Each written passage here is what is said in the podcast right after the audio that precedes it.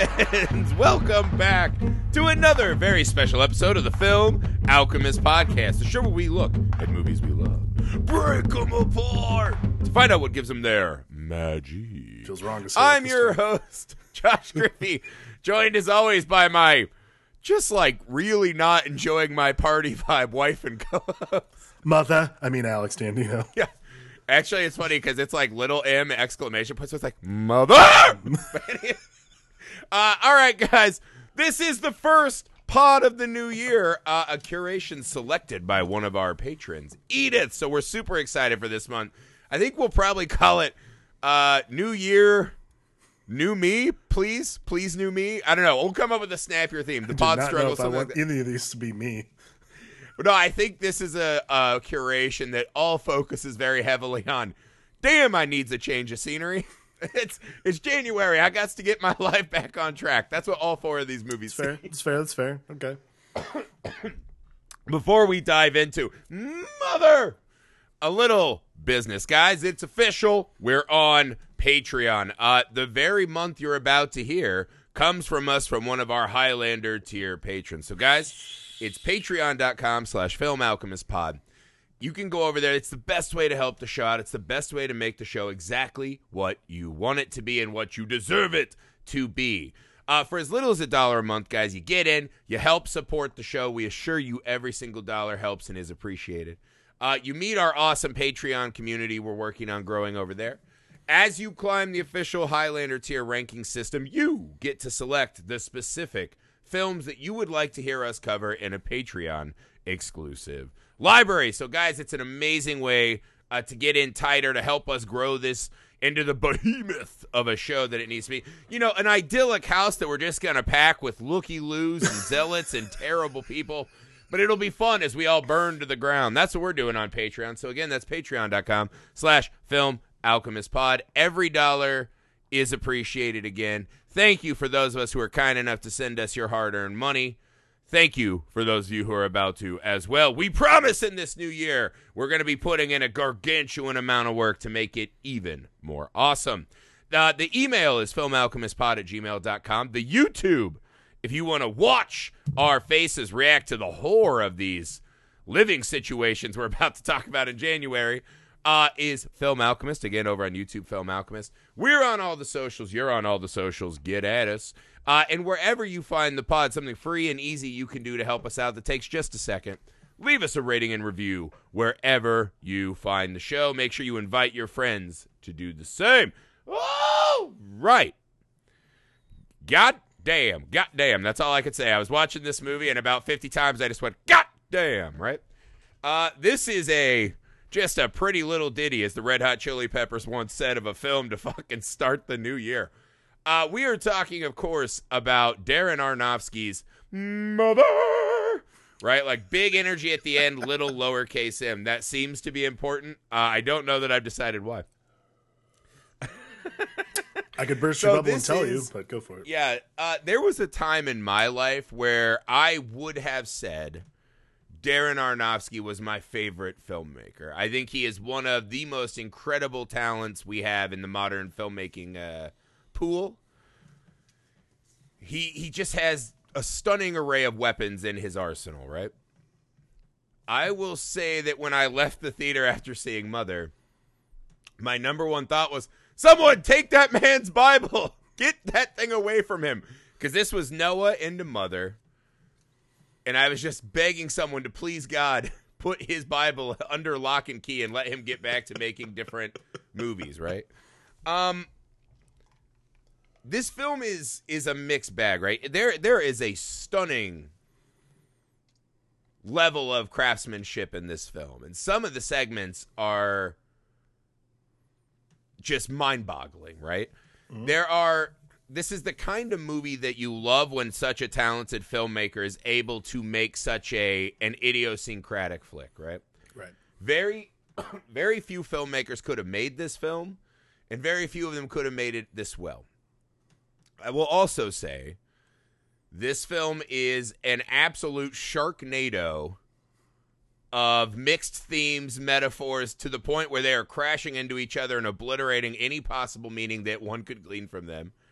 It's as on the nose as any movie you've ever seen. I mean, the most on the nose thing I've seen in a film since killing killer clowns by touching their nose. That amount of on the nose. Um, and it, it reeks of the student film from the just absolute douchiest faux intellectual guy you went to film school with, but made by some of the most talented people working in Hollywood. It's it's such a fucking mixed bag. I thought it was really fun to revisit and get back in. This was only the second time I'd seen it. Um, so it was, interesting to go back in knowing what I knew and uh, retaking this journey, man. What did you make of Mother? I actually have a really interesting story of the first time I watched Mother. um, Andrea was six months pregnant, and she was like, "Let's watch, Mo- like, let's watch Mother." Like, it was our, for some reason, like we got we ordered a pizza. We are like, "Yeah, let's let's like let's have a date night thing, you know? Let's just chill out, watch a movie." I had to pause this in the middle of it and like take about a twenty minute breather uh, before I finished it uh, the first time. Go outside and have an old Ed Harris coffee smoke. You're like, leg- "Ah, ah, what am I legitimately- watching? legitimately had to like pause it to like come down from the fear. Um, again, when we get into it, you'll know why because I like to imagine you like on your porch having a ciggy, playing actual "Come Down" by Bush. I don't want to come back down from Mother. It was just one of those really weird. It was one of those things where like What, what did Andrea think though? She was the mommy to be. she Was was. she digging it?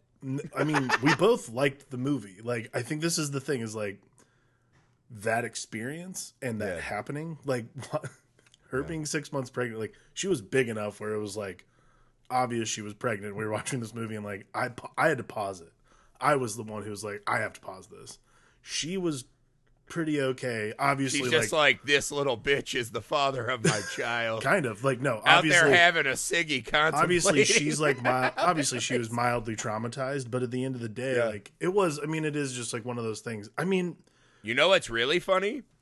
It's scarier watching it when you have uh had children for years because you're like, God damn, if this is not the exact metaphor for what it's like to have children. well, this movie captures the horror of parenting this movie perfectly. Is like four different. Like you were saying, like I don't know if it's necessarily a matter of like four different metaphors crashing into each other because like you can decide. I, I think what's interesting about Mother, and I remember talking to you about this when it came out. When it came out, was like you can decide what you want to glean from it. Like, yeah, it could be this biblical allegory. It could be environmental. That part is non negotiable. Like, that part is foisted right upon you. Right? no, The Christian mythology at the core of this opening is so paint by numbers. But see, anything that Darren Aronofsky does has biblical allegory to it. Like I've never watched a movie of his Sure. that doesn't have something like that. But like that to me is like at this Right. point in his career, like surface level stuff. okay. So for me, like there's this. I mean, Jennifer Lawrence even like someone asked Jennifer Lawrence what the movie was about, and she was like, "Oh, it's about envir. It's environmental. It's an environmental take." Yeah. I was like, okay, cool. I have actually always thought of it as what it is. What is the actual creative process? Like, I've always thought it was Darren Aronofsky talking about what it's like to be Darren Aronofsky. Yeah, Um, I mean, I think there's a from the of perspective of, Yeah. or, or being a creative person who has like people loving your work, but being that creative person's. Uh, the movie for me, I've always liked the interpretation that the movie is about being the creative force, the person who's a creative force in this world, being that person's partner, muse, whatever you want to take from it, because that's a more literal thing, but it also is like very. There's a lot of things you can draw from it. I think. I mean, there's also well, they actually were together. So the idea that yeah, he, it's kind of like how Kevin Smith did in Chasing Amy, right? Like Joey Lawrence, uh, or Exactly. Joey Adams, whatever Joey, name is. it's Joey Lauren Adams. Yes, there you go. Some combination of the words I was trying to mumble. Well, I'm not the poet, as we all know here. I'm more of a run in and bash my brother with a doorknob type, but that's neither here nor there. Uh, he said that that was his attempt to like kind of hash out things in their relationship through a script, right? The things mean, he yeah. couldn't do like as a mature adult. And I think if you look at it like this, that Darren Aronofsky's the just shittiest partner ever. yeah, Javier no, Bardem. absolutely. I think that's And- the thing. But He, here's like, the thing: I, I agree with you to a this. point, right? I think there are many, and this is what I'm saying. I think there are many themes he's going for, and I think a lot of them crash into each other in ways that hurt all of them, right? Because again, the Christian the Christian mythology shit cannot be avoided, cannot be assuaged. You cannot talk yourself out of that being the core of this film, right? the Adam, and then there was Eve, the Garden of Eden, the apple, Cain and Abel, Jesus. Like, there's no fucking ignoring those elements of this film, right? Right. If you watch this with closed captioned at home, later when the first fan shows up of his uh, one page poem, he's literally called the Zealot, right? Like, there's no escaping that, right? And I think that it sounds, this is going to sound mean. I don't mean it to sound mean. I think there is a childishness in which this movie approaches that narrative, right? I think the idea that, oh, we'll just show a, oh, strange bed and breakfast version of the book of Genesis is dumb. Like I think on a on a core level, I think that's a dumb idea that doesn't work. I think because it's so on the nose, it cannot really expand into the kind of symbolisms and deeper meaning it wants to, right? There are just things that happen in this film that are absolutely surreal and break time and break reality and break belief to the point where we know we're watching some kind of Salvador or Salvador Dali like images as thought experiment vandalism, right? And that's fine. But I think when this kind of notion that this movie has a lot to say to me, I think is not the case. I think that because it has multiple interpretations, that there are multiple ter- interpretations available, to say that it doesn't have a lot to say to you might not be the experience of somebody else. Is what I'm saying.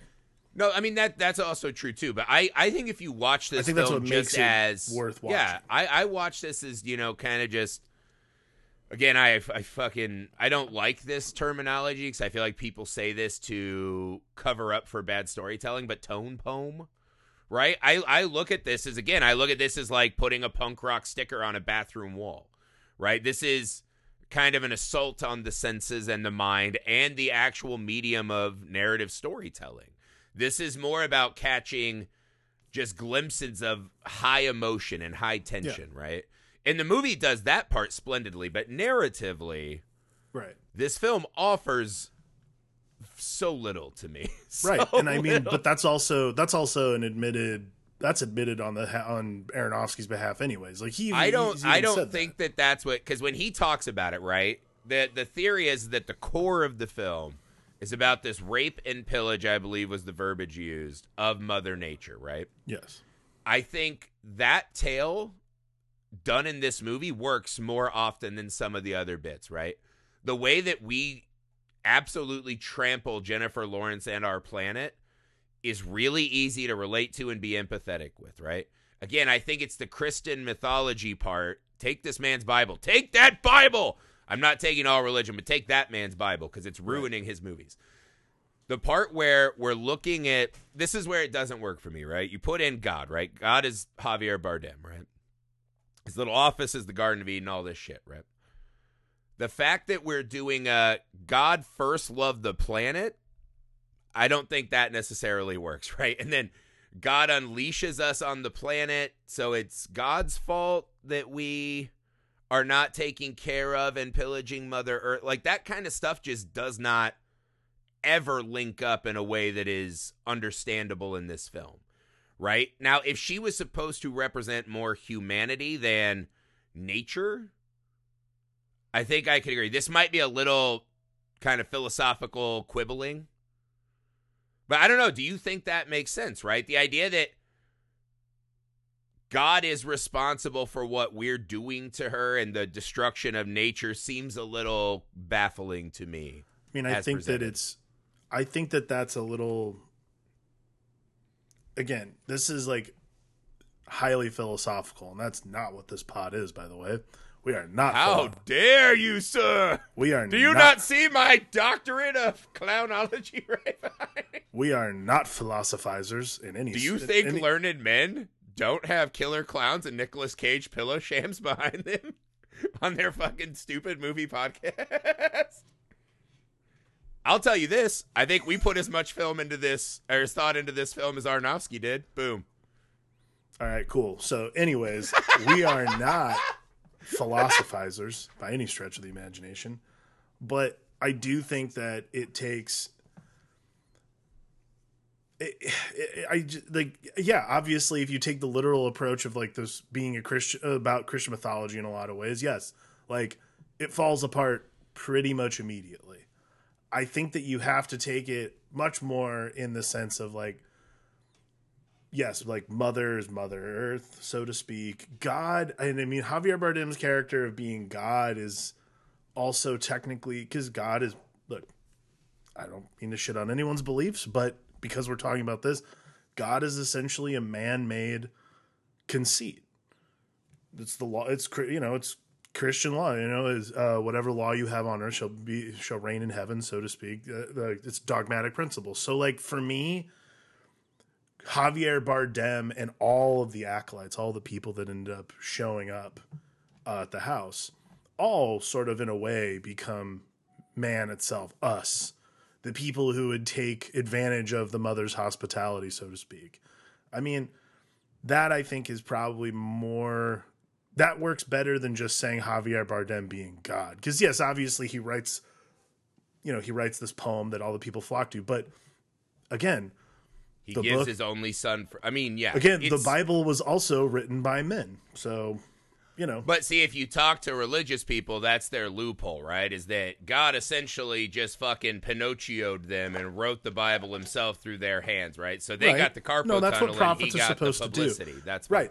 But that's what prophets are supposed to do. If you're speaking to someone, That sounded this is- really shitty of me. I'm sorry. right, but that's not what right. Darren Aronofsky is not someone who believes that clearly. So he understands that the word of God is written through the voice of man, and therefore the voice of man is is a representative of Javier Bardem, who is using the word of God to have people flock to him and essentially destroy the mother's house. Like, and that's the other And thing see, too. that like, part I love. I'm saying I think the Christian opening cripples some of the best parts of this film, right? The idea that he created Earth or nature somehow, right? And then this thing is set loose upon the planet and is destroying it, but he won't do anything because he wants to be worshipped by them, right? All right, that works a little better. The whole Adam and Eve and Cain and Abel shit at the start. It's funny because uh, again, it- it works as this kind of psychological thriller, right? Like if this was an M Night Shyamalan movie, right? And they're like, "Ah, this is a thought experiment on planet Zubadoo," right? They're all like, "They're you know the house is them in their cryo chamber, something like that." You'd be like, "All right, sure, whatever." I think that because the the tension that this film maintains, right? Like the emotional explosiveness that this film has, it sits heavy on you, and when it starts loosing itself, it is devastating, right? I mean, this movie really does hit you in the gut when it when it goes for it, right? I think some of those kind that that just opening half of the film where it is doing this very kind of baby take on the book of Genesis just really throws me every time. And as they get to the part you're talking about, right, where Javier Bardem is just a guy in this film, right? Like, don't look at him as God, but look at him as this guy who is a creator, right? If you take the Christian mythology stuff out and you look at him as this guy, also, I love the fact that he had such terrible writer's block and he's like, I did it. And it was like one page. That fucking cracked me up. I was like, if only, brother. Right? like, but the Yeah. fact that he does that and then his fans start to show up and the more he's willing to just give her, that stuff works supremely well. Right? I, I think that part of the film is where it starts to soar for me. again, I personally I prefer the interpretation that this is an exploration of the creative process in general. Like but the creative process from the perspective of someone who has to watch someone who sits on not necessarily sits on the sideline but is the supporter of that person. So like if somebody becomes extremely successful and has all these people who all of a sudden start showing up in their lives like what you're asking is that person to hey i am still the most important person in your life like yes it's an important thing that you've done but like the creative process and then the like not necessarily even the process itself but the things that come after it and like the things that come after it that make it quote unquote make you famous so to speak Yeah. is what I think a lot like the bulk of the middle of the movie is really about. Cuz like Yeah. that to me is like what ends up being cuz all that's like once once you're past like the, the Domhnall Gleeson stuff, like once you're done with like the Cain and Abel shit obviously. Once like we get to that party they're having where that guy walks up to her and like hits on her and then she's like, "No, I'm not interested," and he calls her the c word. But like that sink thing that always gets me in that move in that scene like the people who keep getting up on the sink even though she's asked like four times like hey stop like don't get on the sink and then they start like jumping on it like hey it's okay it's okay what it's like to me that is like a really again like these metaphors are just out in the open which i think is the thing I, again i'm fine with it. Like i'm not looking for it, like this movie has like such interpretation available like hidden meaning is such a waste of time. Like Well, I think what's nice about watching it Darren second Aronofsky time, could have put up a huge giant crucifix in the middle of one of those in one of one of those rooms and be like, "Cool, got it, thank you." Like, there's no I mean, he essentially did. but I the- mean, there's no- What I think is the benefit of the second watch is that you're not expecting it to be one of Aronofsky's great works. You're like, this is just a guy kind of having fun. And, you know, I don't think he's doing a lot of deep work in this film, right? I think he is just really playing with this idea and some shit he wants to tweak with, right? It feels like a vignette. I think what you're seeing is someone who's wrestling through their someone who has let's see, what is the budget? 33 million dollars. Someone who access That's obscene. someone had access to 30 million dollars and was able to run through like the gamut of their issues for an entire film, which I think is awesome. And again, I I will watch this movie. I would buy this movie if it meant that I could keep getting movies like this. Yeah. I think having your best filmmakers go out on a limb and make just this kind of weird bonker shit is so important in today's I mean- movie industry, right? I, I think that is important. And I, I'm gi- is I'm going to say a lot of this I thought was not his best work. I appreciate the fact that this guy is making this movie, right? Because Right. we do need that to exist. I mean, for me, what makes for me what ma- there are two things that I first off I, I I- this is the second I can't believe I never noticed this. This is the second time I watched this movie. Um, it does not have a score, which is really fascinating. Um, and I think like it's the craft by which this movie's made that makes it so palatable. Because I think yeah, like Oh like, yeah. not even about like any other director. Like Aronofsky's the only one who could do this kind of movie. But I think any other crew, like any other di- director of photography, like it's Matty Libatique, like any other director of photography, this movie just falls flat on its ass. Like he has always shot things like this, and he's this kind of exceptional director of photography who's able to do this because that frenetic pacing, not everyone can do that. Like that's a really, really specific skill to be able to understand how you're supposed to move through a house that's essentially slowly getting more and more claustrophobic, and yet every single time we're seeing stuff, I feel like I'm I don't feel like I'm seeing the same thing. Like the repetition of shot is so lacking because we're just moving through this, you know, psychological psychological mess so quickly. Like everybody that he surrounds himself with is so wonderful in what they're doing. And yeah, it's like a fabulous cast. I fucking forgot Kristen Wiig was in this movie. I was like, whoa, there's one oh, on man. the scoreboard. Her and Domhnall Gleeson both caught me off guard. I was like, oh fuck, I forgot about that because I mean- kind of just in there quick. Yeah. But yeah, I mean, I that's what I'm saying. The the this is student film as done by Hollywood Titans. You know what I mean? Like, and it's just on that alone, it is worth the watch, right? Mhm. And it's this is where I'll always question these kind of movies, right? Because my gut reaction is when I'm watching a movie, I process it as, you know, what is this movie and story trying to be, right? But just, uh, I, I think this is one of those rare ones where I pull back and just appreciate it as thought experiment, right? And I think this gets back to like, you know, we talk about the alchemy of filmmaking a lot. I think this one is so much less than the sum of its parts. But that doesn't mean that it's a failing movie or not worth your time, right? Right. Like the people making this movie and all the elements are so much better on paper than I think this product ends up being. Mhm. Because I think this is just a a not unified and chaotic attempt to say something. And I think that had we I think had there were just little tweaks that could have been had that made this all feel like it had something to say, right? Cuz there are moments where you you hear ideas and you see things coming through and you're like, "Holy shit, I would watch a movie about that." And you're like, "I wish I was watching I'm watching a movie that's giving me like hints of a movie I'd rather be watching." But refuses to get into it. Because as you say, this is a movie that you just feel like you're on a water slide, right? Like you're getting splashed a little bit, it's kind of fun, and then you look down, you're like, Jesus Christ, I have another 20 seconds of this. Like, okay. You know, it's like there there are twists and turns, and uh, you're like, maybe someone's peeing on me and I don't even know it right now. Like, what's going on? Uh but yeah, I think all right, so let's try to get into a little bit more specifics, right? I think if we block this thing off a little Sure. right? So I think one of the things I, I don't love again the the kind of you know first here's your first trading book of the Bible segment, right?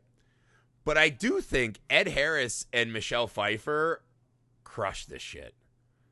Like Yeah. watching these fours playing together hmm is fucking wonderful. They're Yeah, so good together, all Oh, of yeah. them. I mean, they're all great. and again, like, it's just, it's a movie that functions really well on tension. And I think that, like, tension carry tension is really kind of the thing that carries you through the movie.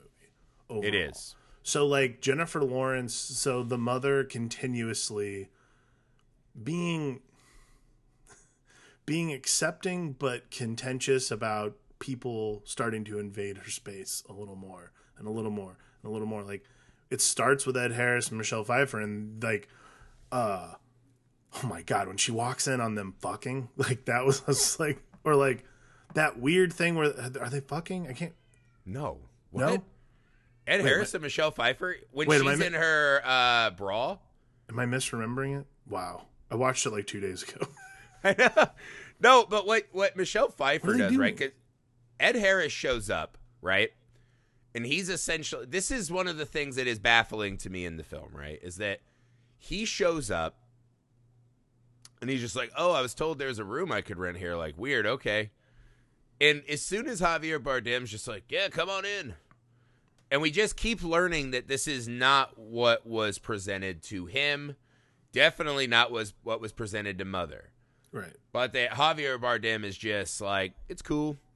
It's fucking cool. I think every married guy, everyone who lives with someone else, you immediately have this uh this genetic lizard brain reaction to hating that, right? yeah and it's at your very core.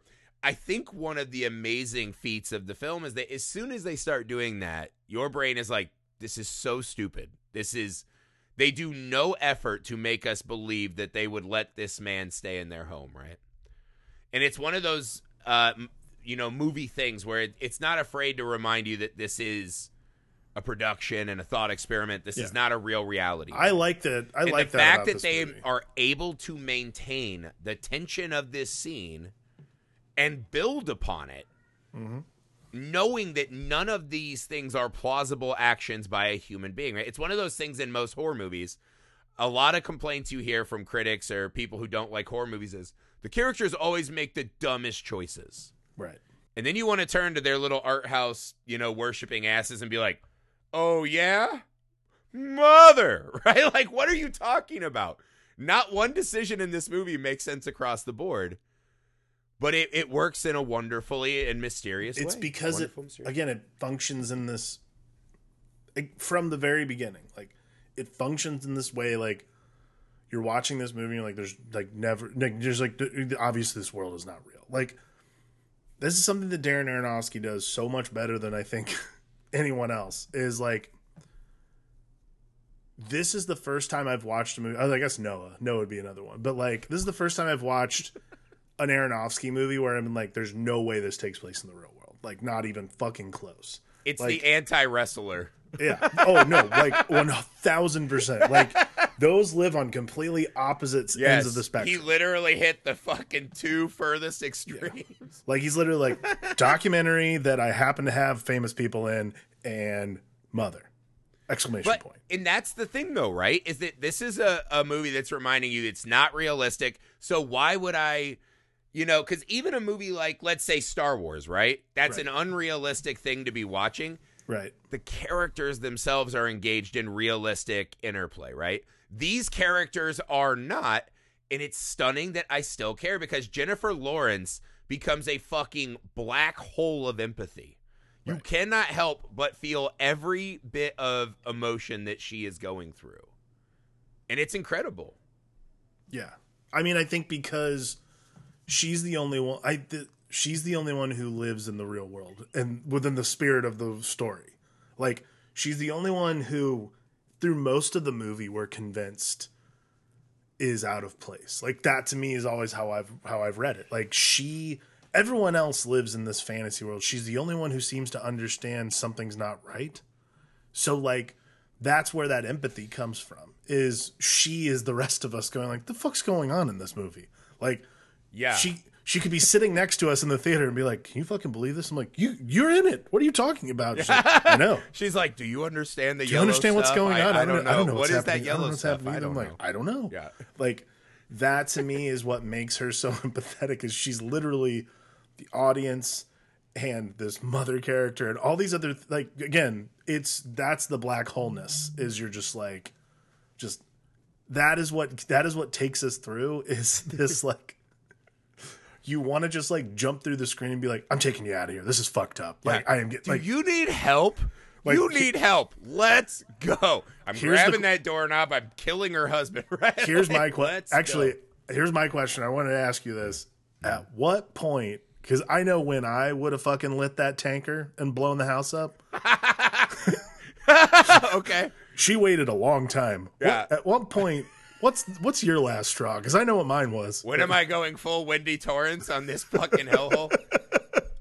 Uh, I mean, honest to God, the moment Ed uh, Reed or Ed Harris, Ed Reed, the fucking famous football player, the moment Ed Harris comes in and is just like lighting a cigarette on my Yep, stove, and he's absolutely like, same thing. Don't worry, 1000%. Warden. I'm taking it outside. I'd be like, "That's it." I'm just turning on all the gas in the house. Just- yeah. Good luck with your non-writing ass. And I'm blowing us all to hell. yeah, I'm, I think that's that's what the movie does well for me. Right? Is it feels like she is has been foisted into like a Hitchcock movie, Yeah, right? But like uh, a dinner theater Hitchcock thing, right? Where it's like none of it is really making sense. It's not as good as the original, whatever. But what they do with her that is so funny, because in a movie that is so playing in this realm of on the nose metaphor, right? They have no interest in, you know, giving us any touchstones. No. Everything she deals with, like the idea that she just turns in her kitchen and just there's just lemonade fixins everywhere. Or she goes in the bathroom, they've just left like tissues everywhere. The the visceral, seething yeah. human I rage think that's of that. that is what gets me every time. Yeah, when like- she's like, "Hey, don't go in his office," and she looks upstairs and that she's just fucking traipsing her dumb ass in the office, like the visceral rage of everyone who has lived anywhere, right? You know, from the moment that you are blessed to have your own room, right, which hopefully most everyone has gotten to experience. Even if it's just a small bedroom in your parents' house, right? The moment you had that tiny square, that oasis, this is my that garden of eden wonk because god forbid we waste just an obvious metaphor uh the moment you have that small space you understand the protection of it right and jennifer lawrence's character is fixing this house up right she's Yeah. making it a dream house right for them the and watching these people just come in and fucking disrespect it and watching her partner be a son of a bitch and just keep piling on because yeah, I like taking walks with this guy so he can fucking cough all over our house and bring his dumb, stupid wife to make fun of your panties. You know, like the the the visceral rage of these small house cleaning bits were a really good decision in a movie that I think needed more of them. I mean, this is just rocket fuel for anger. Right. I mean, but that's like what it that's what this movie is doing, and Yeah. that's what the tension building really is. Is it's not this like again, it's strange because it's not building tension with narrative. Like and like that is to me, you and I should be turning the movie off at that point. Like I I, I don't give a shit about any of this. Like, but because you feel that visceral torment from these people who like don't give a fucking shit about the house. And they're like not paying attention. I, that I cannot stop thinking about that scene with the sink. That fucking pisses me off. Like every single It's time. unbelievable. Like, it is it is truly and honestly, even if they like and like just jumping on the sink, like why are you doing that? Why would you even think that that's okay Yeah. to do? well, then she just walks upstairs, and there are two people that are about to fuck in her bedroom, right? These two Yeah. young people. She comes downstairs. They're just fucking painting her house, and it's it's funny because in a movie where none of this can be real on any level, where Javier Bardem just spits some wordsmithing about this dead kid, and Ed Harris literally has the fucking screenwriting audacity to go, "Oh God," to God. And you just are in your mouth like like I threw up a little bit in my mouth, but then you, it just I- cuts to something that works so wonderfully thi- well. this is what is amazing about this movie is like yeah, that should be so that should be so fucking hacky. Like again, and it is, and it is. but it works.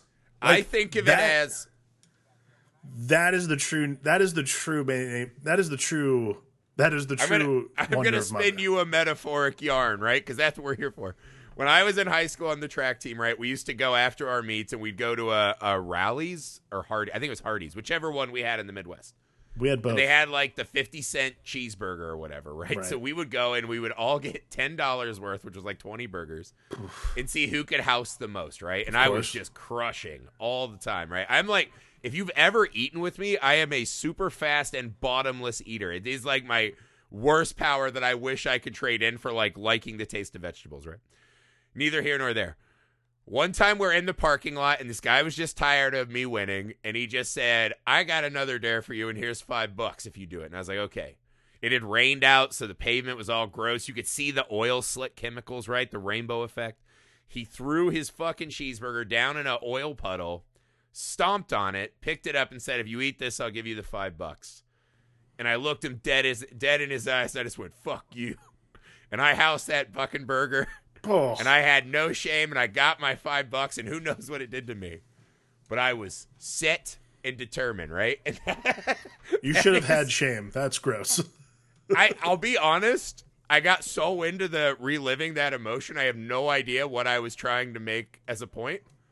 But there you go. There you have it. Well, I was about to like say Aronofsky, I'm just going to throw out metaphors. I was about to say that's awfully that's awfully mother of you. yeah, I have no idea what the fuck that has to do with anything. Maybe this. Maybe I'll try to save myself. I literally just started retasting hey, hey, hey. that fucking oil burger. in the spirit of the movie, don't try to save yourself. Let it lie. Let it lie, man. I mean, I also used to make money at working at the movie theater by chugging large movie theater size, 42 ounce, 44 ounces of movie theater butter. So, like, this is a repetitive, like, trauma of my life, right? Very much like unwanted house guests trying to fuck in my house and right. do all this shit. Anyways, I guess I'm saying my body's the house and the oil burger is Ed Harris or Javier. n- eh, Neither here nor there. Why are you I trying to will unpack to this, metaphor? Yeah, no. When you get into the, the Christian mythology stuff and the movie's called Mother, I think you start to know exactly where this is going to end. Right. And I think maybe this is one of the sly tricks of the film is we know where this is going to go, right? I think we start to imagine that she is the house personified. Mm-hmm. She's we saw the very beginning the burning woman. We start to get this hint pretty fucking early on that that's going to be her. You know, whatever, right? We we start to figure this out. I think knowing how bad this is going to be for her, knowing that her son is de Jesus and is about to get got in what feels like a not cool way because everything in this movie is pretty much noise pollution, uh, visual, right? It's visual noise pollution, if that makes sense, right? I think her having to suffer those minor housekeeping indignities is so much more impactful knowing how bad it's going to get for her. Yeah, I agree. it's it's funny because you're because you're watching it and you're like, ugh, just it's so inconsequential compared. but yet I'm It's so, it- annoyed. it's so inconsequential, but it's the by the end of the film, I think it's the only thing that mattered to me. I will hold on to that rage and hatred for my whole life. You know what's really inconsequential? When the two brothers come in and are fighting over a will, hmm and he kills him, and they just leave for like ten minutes. He kills him with a doorknob alone. that was clearly Yeah. a rock, and And then God comes home. They fight and have sex on the stairs. If you want to talk about truly inconsequential filmmaking, that is a literal just fucking ball of plastic that you like, you know, if you're making a fruit salad, that is the fucking display model plastic apple you just left in the bowl on accident and you have to chew on. It has nothing of value to add to the body cinema, right? But then we get to the next part that actually is pretty astounding to to experience, right? And I think that is the ebb and flow of this film, right? I mean, I guess maybe by Cain, not- the first murderer, I'm not gonna saying lie. they left you alone too. You do understand, and I'm then not he gonna lie. disappears. I'm not gonna lie. the the The phrase "ebb and flow" is not the way I would look picture. It's not the it's not the wording I'd use for mother. Mother's Um, more of a constant flushing downward. Yeah, but like from like Yes. a broken toilet. Like it's just just uh, running all the just time, running sinking you lower. Yeah. And again, I will reiterate because it sounds like I'm only being negative. This movie should be imbibed by everyone. Everyone should experience this and support movies like this. It is. I'll say this: it is one of the only times I have found art house cinema to be uh, event an event film.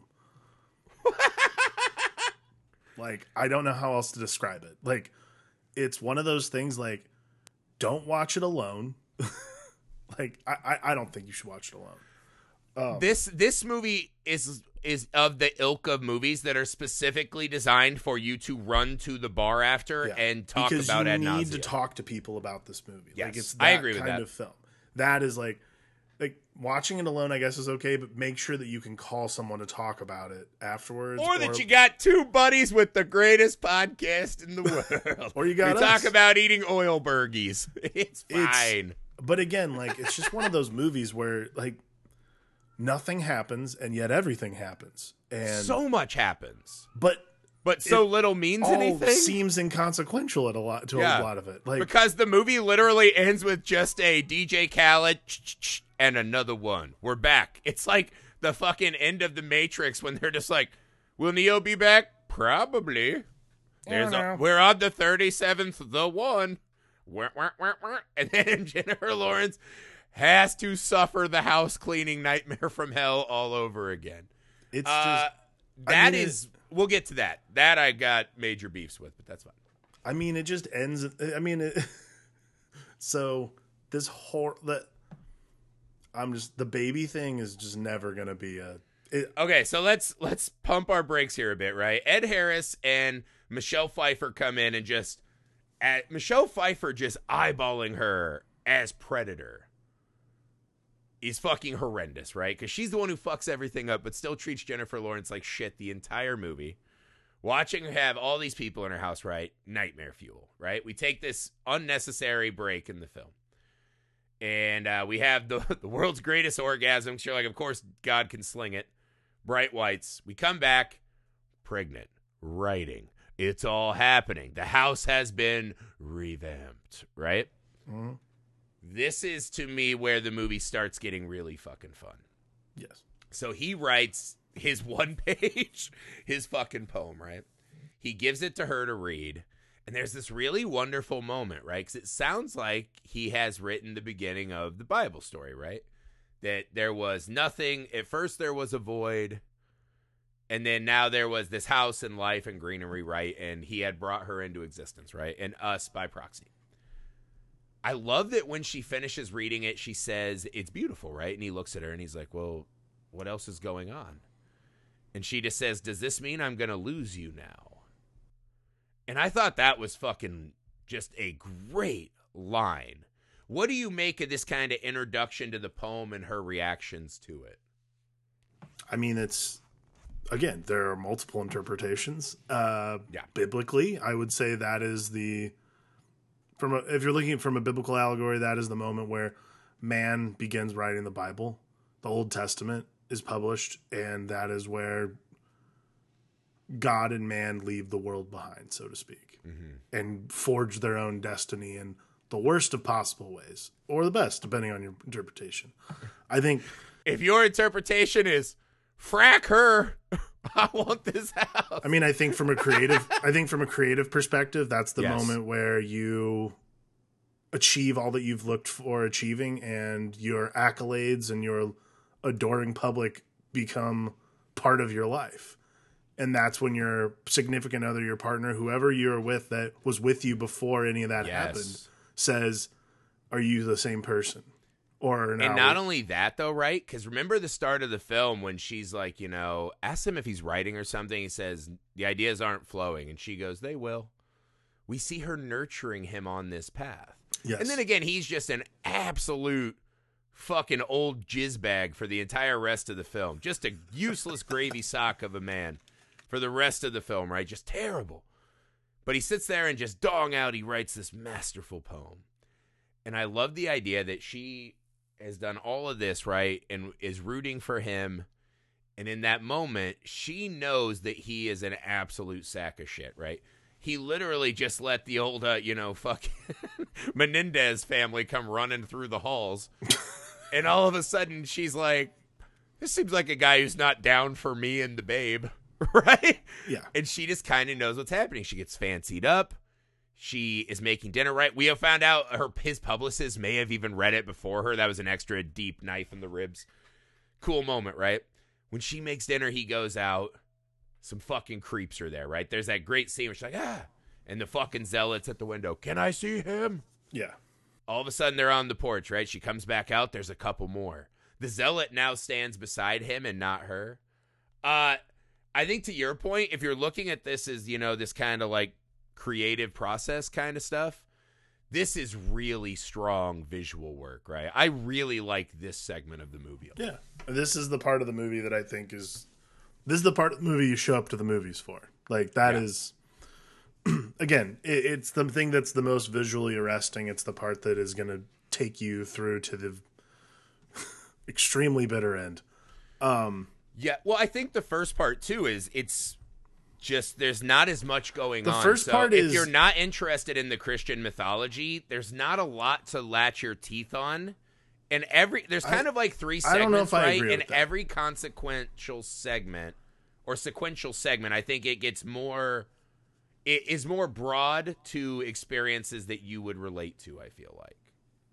I feel like it's just I mean again, like it's just where this is it's the part of the, the this middle section of the movie is the part of the movie you can tell that this is the whole reason Aronofsky wanted to make this. Yes, this is exact. That's a great and way I, to say it. And I think that's probably like the bookends of the like the beginning up to the brothers is very like it's very like standard art house fare. Like you're waiting for that. Like you knew you know that that's what the movie is going into. You're like, cool. It's when we get to this section with all these people starting to show up is when you're like, all right, this is like the heater that Aronofsky wants to like throw down the pipeline. He's like, this is what I want to do. This is like why I made this movie. Like this is the part you can tell he fucking loves about filmmaking.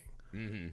And that was that's that, and that that's really cool, and that shines through. Yet like there's still no actual plot to the movie. It's just it's literally just like reactionary story. this is when the visual pollution and the the kind of just metaphorical assault pays off right this is when i don't need the narrative you got to this movie makes me feel the cacophony of what it's like to live in the modern world yeah. in a way that so few movies capture, right? And this is the moment where I stop thinking of Jennifer Lawrence's nature, the Garden of Eden, whatever, and I start thinking about her as what's inside of us, right? How quickly we trample, how quickly we run to idols and put everything into others. And just watching her get fucking jostled and trampled through this just onslaught of assholes Yeah. constant assholes. It feels like being on Twitter some days, right? It feels like seeing those fucking dipshits, you know, protesting on a corner, right, with horrible signs and all. It's it's, just the modern world. It's fucking world. unbearable. You feel like the baby inside of her, and you're just like, Jesus, can you stand up? Can you protect us? It's, It's- fucking horrible. It's just the modern world, man. That's what it is. Yeah. Like it is the it is it is the progression. And again, you can go back to rather than it being I mean, it's interesting, like the biblical allegory really instead of it being straight again, like I was saying at the beginning, about it being about literally the Bible, the biblical allegory becomes much more about the world the word of God as it becomes interpreted through the world itself. Like Yes. as you see you know, people kill for it, people love for it, people do all these other things, and like the movement of the word itself through the world is what the the house itself represents. Like that's why when like the police state when the poli- when the cops show up, holy shit! yeah, again, that just felt like, from another movie. So let's Yeah. kind so Right? one of the things to your point, I love the way you said that, right? The the word spreading through the world, right? There is a segment where he's signing autographs and people are just stealing shit, right? I gotta, you know, have something of his, whatever. Mm-hmm. When she comes back, he touches this lady's face, and because ink had spilled on him, she's like, "He marked me." Yeah, And then they she runs around right some more through this chaos. She comes back, and now the zealot has won out, right? And he's got the poem on this big golden ornate thing, right? That's what him and Kristen Wiig started this riot over, right? yeah, And now he's doing like the bang with the metal pole, and he he's touching people, right? So you see the ritualized meta- the rituals metastasize, right? Mm-hmm. I thought that was fucking brilliant. There's a scene later, right? So now it's a war zone, and heads are getting shot off, and Kristen Wiig is fucking executing people. It's fucking insanity, and it's you. You're like breathing hard. You're sweating. You feel like you're in this fucking house in this bit, and it's it's just breathtaking, right? There's a cool bit though when Javier Bardem kind of grabs her, right? And he's like, you know, let's go. And they're running to the stairs, and the stairs have been made into this makeshift, like fucking apocalypse platform. yeah, And I love the idea that he goes, they'll keep us safe. And he has to reach up to the zealot to get access to protection. I thought that was a brilliant little visual sandwiched in here, right? Is that Yeah. he's not the po- like people don't care that he's the poet anymore because they care more about what he says the poet is and would say. right. And so he loses a little bit of power in that moment. I thought Oh, I this mean- is just the this is the payoff for everything this movie I mean, I think he loses power over his words the minute. Again, it's the same way. It's the same way art. It's the same way the word of God has mm. worked. Same way anything works, which is the minute it's out there, it becomes something else entirely. It's no longer your interpretation. You could say what it is all day long. This is a great example. Darren Aronofsky literally said, like, there was a, he was quoted saying, How do you walk out of this movie and not give it an F? Like, I literally made a movie of like punk rock music to just throw in your face. Yeah. How do, how do you, how do you review it any other way going other than saying it sucks? And like, but, and that's literally from That's kind man- of a douchey thing to say, though. okay, but like, That's him daring Okay, you. well, hang on before before you get into that one again. What I'm saying though is like that's literally, but what th- that's the point right there is like as soon as as soon as the man himself says like this is what I meant to do with this movie, and yet we're sitting here talking about the multiple the multitude of interpretations you have for the content in this actual film because quite frankly there's a lot to be interpreted. But he says there's not. He's literally telling us but there really is. Like there's a lot there's there's so much to unpack because again there's so much to be said it just keeps going and going and going Yeah, I I think that's Aronofsky playing a card. I don't think he actually. all right well if you want to just F bust my premise that's fine too No, no, no. I, here's the thing, though. I agree with your premise that I think he wanted to make this movie and said whatever. I don't think he honestly believes that people should walk out of this and think it's an F. i movie. don't think that I either think but he I, thinks he made a transcendent cinematic experience. I was Neither here nor there. i was mainly using it to make the point but right keep going uh, I so- agree. I agree with your point. I really do. Uh, I think okay. So all of this madness, right, and insanity leads us up to the bedroom. They have this moment. This is my favorite beat in the film when she gives birth in the silent room, right? Mhm. And there's this wonderfully beautiful baby right? And all this misery stops, right? The cacophony, the din of humanity fades away. We're sitting in this room with a happy mother and a happy father. He's so beautiful, right? But then, And she asks him, she's like, you know, please tell them to leave, right? Please ask them to leave, right? And he asked to hold the baby, and he's like, you know, they just want to see him. And she's pretty much like, you got to tell them to go. We have this child now. You have me.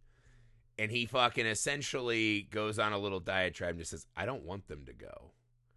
All of the nightmares we have experienced in this film, right? The horny house destruction wake, the murder of the first murder, right? The fucking weird unwanted house guest, the revolution, the riots, the police violence. The police literally pepper spray God and Mother Nature in the face with fucking pepper spray, right? This is not a great scene. And he tells her in that moment of beauty, I do not want them to go. And I thought that was just a precise dagger strike of a moment. Loved this bit.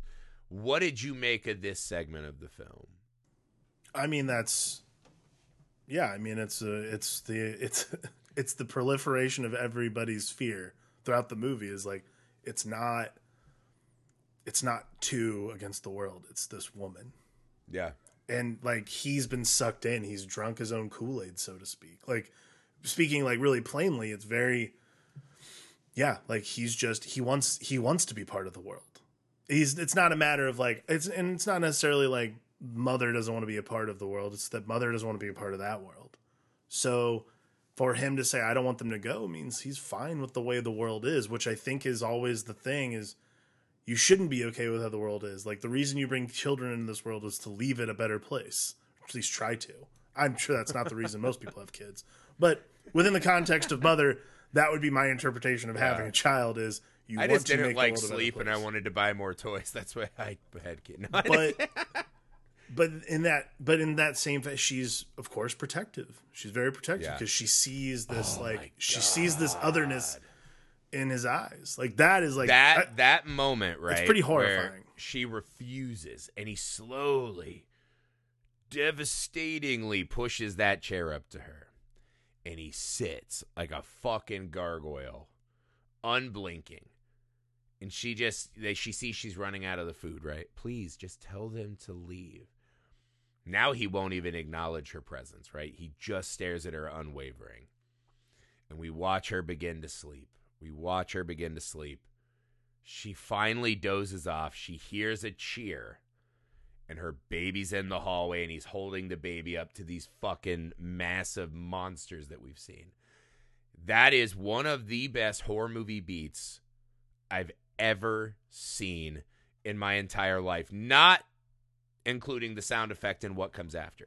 But that dozing off bit, I I mean, that's perfection to me. You you Yeah. just don't make scenes stronger. Like that is so fucking viscerally scary that moment, right? Yeah. And watching her just explode out, knowing she's exhausted and everything, trying to get her kid. I would argue the next two beats do nothing for me and are gratuitous for shock value sake, right? Yes. Um the the neck snap heard round the world. Um Ugh. just one of those things you're like, I'll never get that out of my brain. I don't know if that's for better or worse. I'm assuming never. just worse. Uh, when the people take the baby from Javier Bardem and he kind of half protests. There is a part of you that wonders if he wanted to give that baby away, if he only had the baby to mimic what Ed uh, Ed Harris's character went through. He gave his son, and he gives this speech, right? You feel like there's nothing to love, and then suddenly there's. I think that's the moment he starts crafting this narrative, right? Anywho, so you, you he's even more villainous, right? And as the baby goes and is just dead, right? She sees the altar with the carnage, Dude. and all these people crying, and they're like, "That baby died on purpose for you, and this is his sound of life and love." And this is the moment of just orgasmic joy is watching her finally have enough and just start John Wicking all the people in her vicinity, just stabbing the shit out of them. Yep. Because you're like, this isn't why that baby died. This isn't for you. You shouldn't mock his cries as if that's something. You fucking butchered this innocent, right? You have taken and destroyed, and that's all you know how to do. And you put these veneers on it, and we create poets in this world to excuse our barbarity and make us feel better about ourselves. Right. And it's wonderful to see her just have enough and start neck stabbing fools. Right? Yes. That's what you want. And Yeah. you're just like, keep going. And then Do the whole house. As soon as we're as happy as we've been in the whole film, he just decides that we need to see her just get fucking beaten Beat down. in close up viscerally. Which is another thing I didn't feel like really added much to me. Like, I get it. I already felt like her life was terrible when people are breaking her house up. I could have done without that part. And then yeah, and then we we go through the you know, Javier Bardem comes in and, and feigns, How could you do this to her? How could you have done this? And it's and then he has another devastating line, right? We can't let him die for nothing. After we all just watched him die for literally nothing. And again, to your point, I can't believe it took her this long to just blow all of them to hell. Yeah. I mean, again, I would have again. Yeah, like she has. Yeah, he has that fucking line, dude. And I just like, I was like, that's how is this the last straw? Like again, I would have been gone the Yeah. minute Ed Harris showed up. But like, she finally, and again, like it goes against this, like it goes into this like incredible, this super tight, like very, very, very, very claustrophobic filming of like getting Oh, her yeah. down the stairs over to the tanker, like this whole thing, and and again, like for a movie that really like reconstructs constantly the space and your spatial awareness of what the house is the basement itself is never in question. I think that's really fascinating. Like the geography Well, because at the end, that looks like a massive, unending tunnel. yeah but the basement itself is never in question.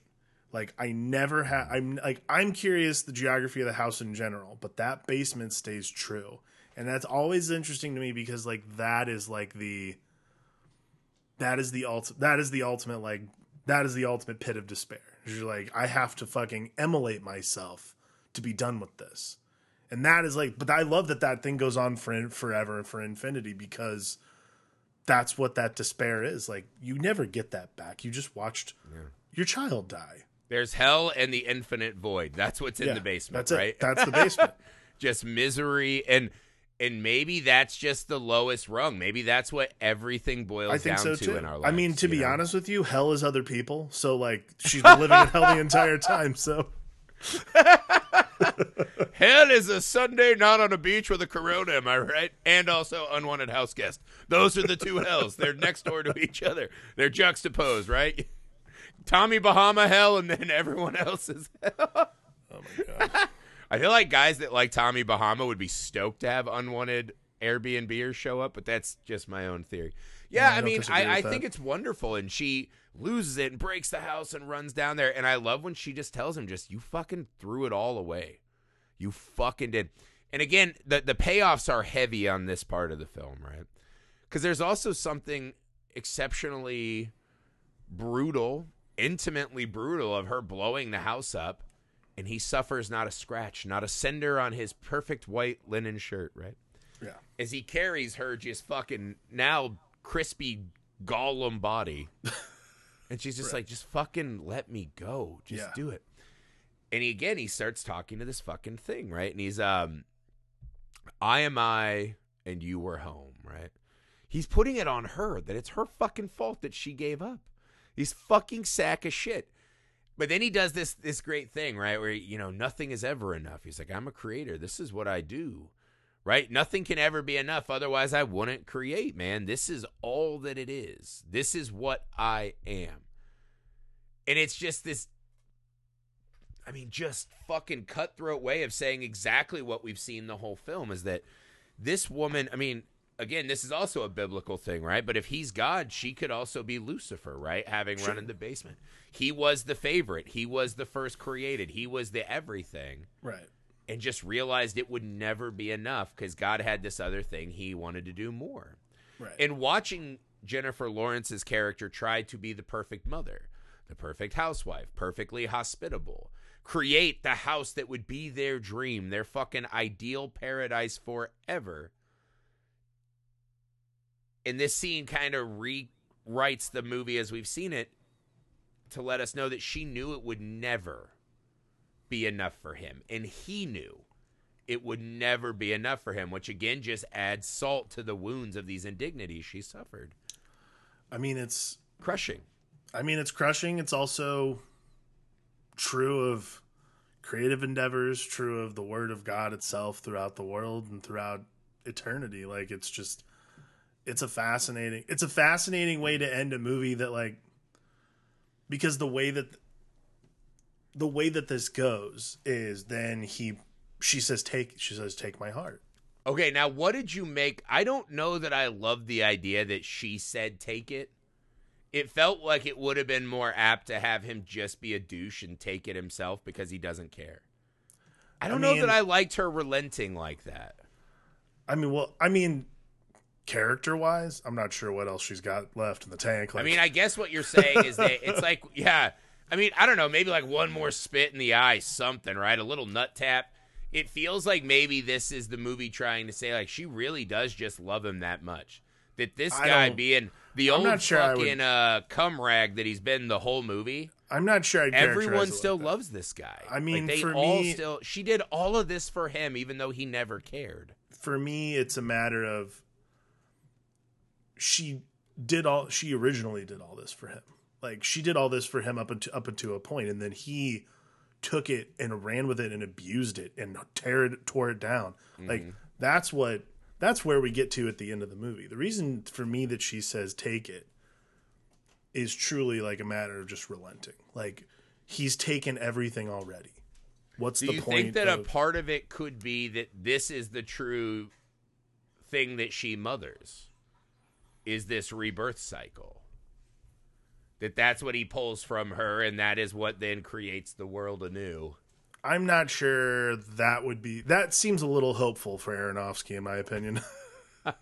Yeah there is something i don't love about the idea of her having to just keep doing this. I think to get abused and abused and abused yeah. that would be the i mean to me it's just a matter it's a it's a relenting. It's like you've already taken everything yeah. else. Take what's left. and not only that we know what he does with it which is that he turns her fucking heart that was turned into a diamond by crushing pressure of despair into a fucking paperweight in his unlocked office. Yeah. And then it just starts just a, I mean, it's just a kneecapping of an ending. You're like, God damn! God damn! You're just screaming at the fucking TV. And then to make matters worse, we end with Javier Bardem laughing.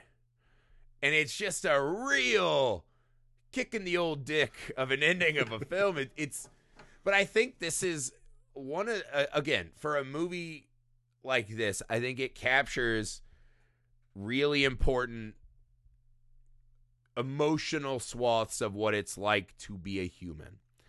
And one of the things is our desperate need to make order out of the chaos and to create, and how our constant need to create means there will inevitably be constant destruction. And I think it just captures that kind of yearning that we all have this suck, the fucking just pitiful desperation of us as a mass. It's not a very optimistic film at all about us as a species or our prospects moving forward. But I do think it, it in a way that very few films have captured what it's like to live right now and probably ever.